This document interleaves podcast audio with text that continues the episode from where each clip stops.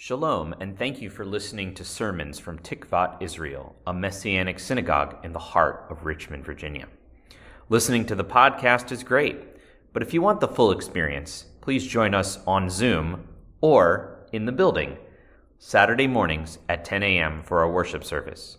For the Zoom link, please contact tikvatdirector at gmail.com or contact us on our website, tikvatisrael.com. There you can also support the ministry, learn more about Messianic Judaism, and find helpful resources. May Hashem bless you through the hearing of his word. Passover is the time to tell imaginative stories about Elijah, right? Because Elijah is connected to Passover and is connected to the Mashiach, the Messiah. The Talmud tells us this story about Elijah and the Messiah. Rabbi Yehoshua ben Levi met Elijah while the prophet was standing at the entrance to the cave of Rabbi Shimon bar Yochai. Rabbi Yehoshua asked him, Do I have a place in the world to come? Elijah replied, If the master desires it. As Elijah spoke, Rabbi Yehoshua looked about in wonderment. Perhaps it was only the echo from the cave before which he stood. But later on, when he would speak of this meeting with Elijah, he would say, I saw two of us, but I heard the voice of a third. Rabbi Yehoshua asked Elijah another question about the future time. When will the Messiah come? Elijah answered, Go and ask him himself. Rabbi Yehoshua was amazed. You mean I could find him, talk to him now? Where is he? Elijah said, You can find him at the gates of Rome. How will I recognize him at the gates of Rome? asked Rabbi Yehoshua. Elijah told him, There he sits among the lepers, whom you will find unwinding all of their bandages at the same time, and then covering their sores with clean bandages. The Messiah is the only one who unwinds and rewinds his bandages one at a time, thinking, I want to be ready at a moment's notice if I am called. Rabbi Yehoshua traveled from the cave of Rabbi Shimon bar Yochai all the way to Rome, a journey that seemed to take him only a few steps. He was not frightened by the strong gates of the enemy, nor the pitiful condition of the lepers keeping in mind Elijah's advice on how to identify the Messiah in the most unlikely of places among the most wretched of people. He quickly spotted one poor sufferer who was unwrapping and rewrapping only one sore at a time. Rabbi Yehoshua approached him and said, Peace be upon you, my master and teacher. The leper looked knowingly at him and replied, Peace be upon you, son of Levi. Rabbi Yehoshua asked him, When will the master come? Today, said the leper. Rabbi Yehoshua returned to Elijah in the blink of an eye. Elijah said to him, What did the Messiah say to you? Rabbi Yehoshua replied, He said, Peace be upon you, son of Levi. Elijah said, Ah, as to your first question of me, he assured you that both you and your father have a place in the world to come. Rabbi Yehoshua said, But he lied to me, saying, Today I will come, but he has not come. Elijah said, No, he did not say that he would come today. Rather, he was quoting a psalm verse for you. Today, if you will listen to his voice. Psalm 95 7. Unquote. So, what can we derive from this story within our tradition? I find that this imaginative story fits with the ideas in the older and newer covenants of Scripture. And I think also it is a very fitting story for Passover. And I'm hoping to convince you of that this morning. First, we see the humility of the Messiah. In our tradition, we are looking for the leper scholar. We find him among the hurting, the broken, we find Messiah among the marginalized. Have you ever felt like you didn't quite fit? Like you didn't quite make the mark? Like you were always on the outside? You are the one. You are the one that Messiah wants to be with. The ethic of Passover is that we invite Messiah into our hurts and then allow that process to be the start of connecting to and reaching out to and caring for others that may also feel like outsiders. At its core, Passover is a meal, and meals are meant to be shared for fellowship. Yeshua the Messiah exemplified all of this when he had meals. This is from Matthew 9. Now it happened that when Yeshua was reclining at the table in the house, many tax collectors and sinners came and reclined with Yeshua and his disciples. These are folks on the outside. When the Pharisees saw this, these are the insiders, they said to his disciples, Why does this teacher of yours eat with tax collectors and sinners? You know, I never noticed it before, but this time reading, I noticed that Yeshua is reclining at the table. Why would he be rec- reclining while he ate?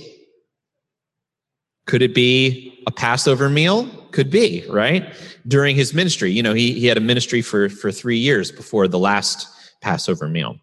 So also we notice that Yeshua is eating with, with sinners, those that are considered not good enough. He is just like the story among the lepers. He is among the hurting. Secondly, in the imaginative Elijah story, we see the submission of Messiah to the Father's will. He's taking care of his sores one at a time. Why? To be ready, to be obedient to his calling as the promised one. This readiness is reflected in the scriptures about eating matzah during this time. This is from Exodus 12. They had baked matzot cakes from the dough that they brought out of Egypt. It had no chametz, which is what?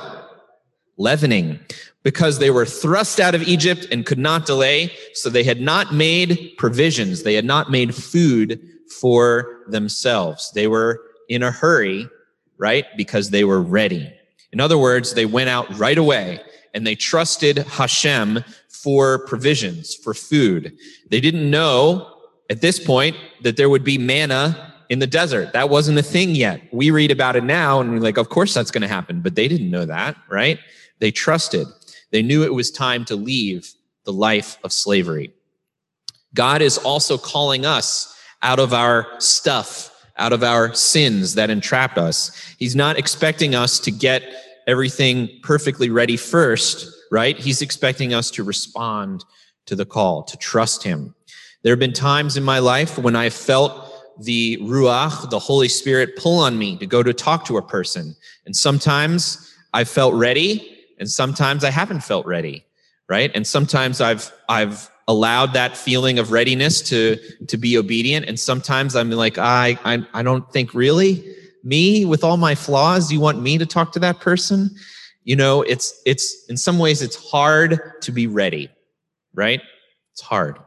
The great Jewish Jewish sage who is who Eric Jerry Seinfeld, of course, has this to say about being ready. This is in, from his book, Is This Anything? Quote Husbands and wives that arrived here tonight intact get special credit. The simultaneous house exit is the highest level of marriage difficulty. You can have kids, they win the Olympics, get the Nobel Prize. That is nothing compared to getting out of that house together. Once you hear the word ready, it's like a poison gas moving through the house. Ready. Make sure you're ready. You need to be ready. Why aren't you ready? How long do you think you're going to take until you're ready? I'm ready now. You're wearing that? Wives appear out of the bathroom. I'm not even close to ready. Slam. The fights continue in the car. How can you drive this fast on these roads in that shirt? Why are you wearing that shirt? Look, I just want to have a good time tonight. Then why did you park so far away? Can't you see I'm in heels? Unquote.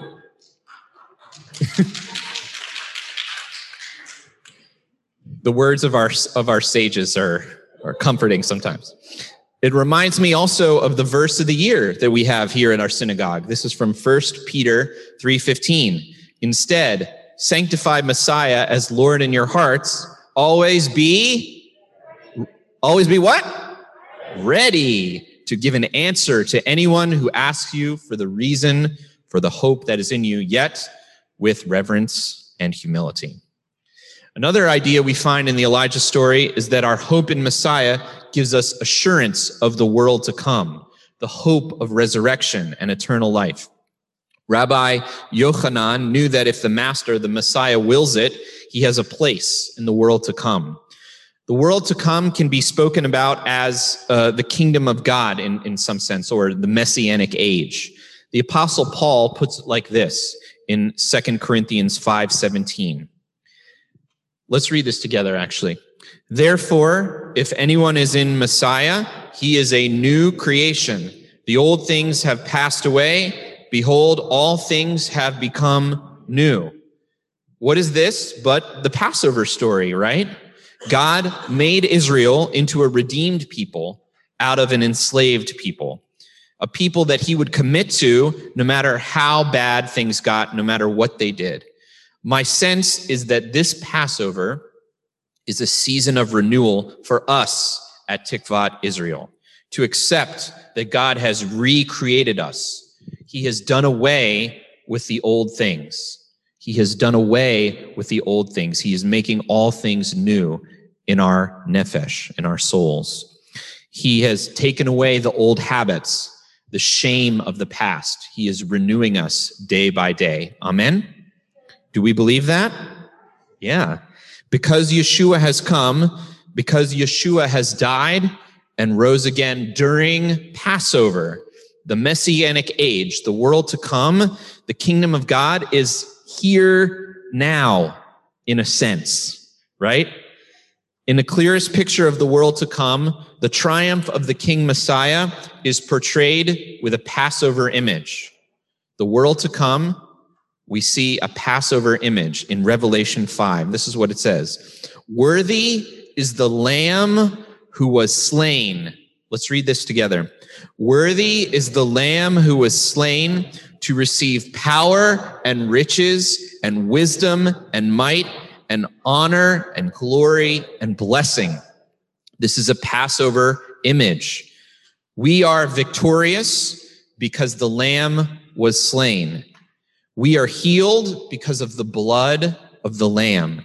We are made new, we are forgiven, and we are made whole. Amen. The final theme I noticed in the Elijah story is the theme of the day of the Lord. Rabbi Yochanan asks, When will the Messiah come? And what's the answer? Today. Today is the great day of the Lord. Many ask when Yeshua will return and make all things new.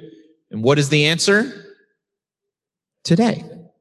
The world to come, the kingdom of heaven is breaking into this world. Today, today, we soften our hearts.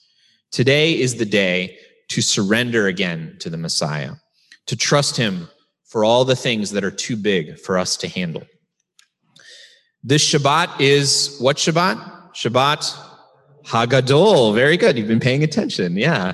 The great Shabbat, perhaps called that because of the great day of the Lord. This is from the Haftarah portion uh, for this very special Shabbat. This is from Malachi 3. Behold, I'm going to send you Elijah the prophet before the coming of the great and terrible day of Adonai.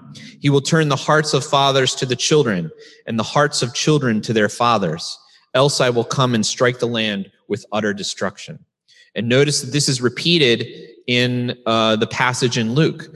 And not only is it about the restoration of families, but it's about the restoration of sinners, of those on the outside, back to the Lord through Yeshua the Messiah.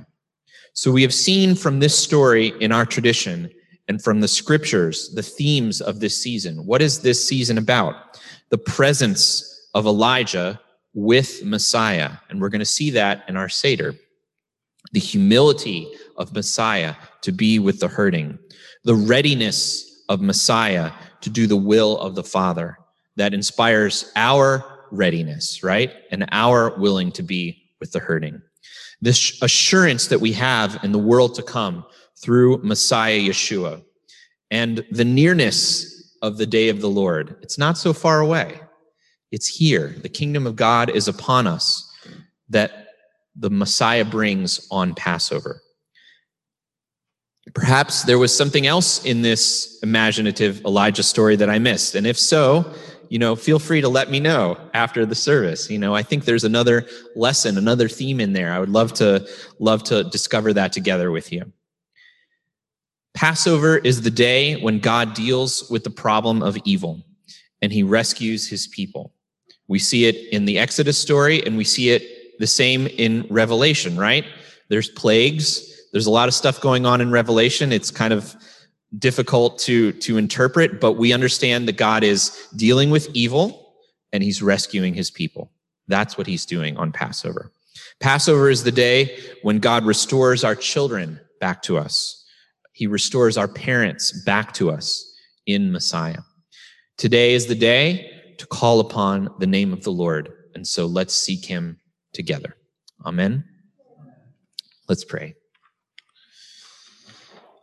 Avinu, our Father, we thank you for your goodness, your faithfulness, your kindness. We thank you that your day, the day of the Lord, your Passover, is a day when you are bringing restoration to us. Help us to be ready.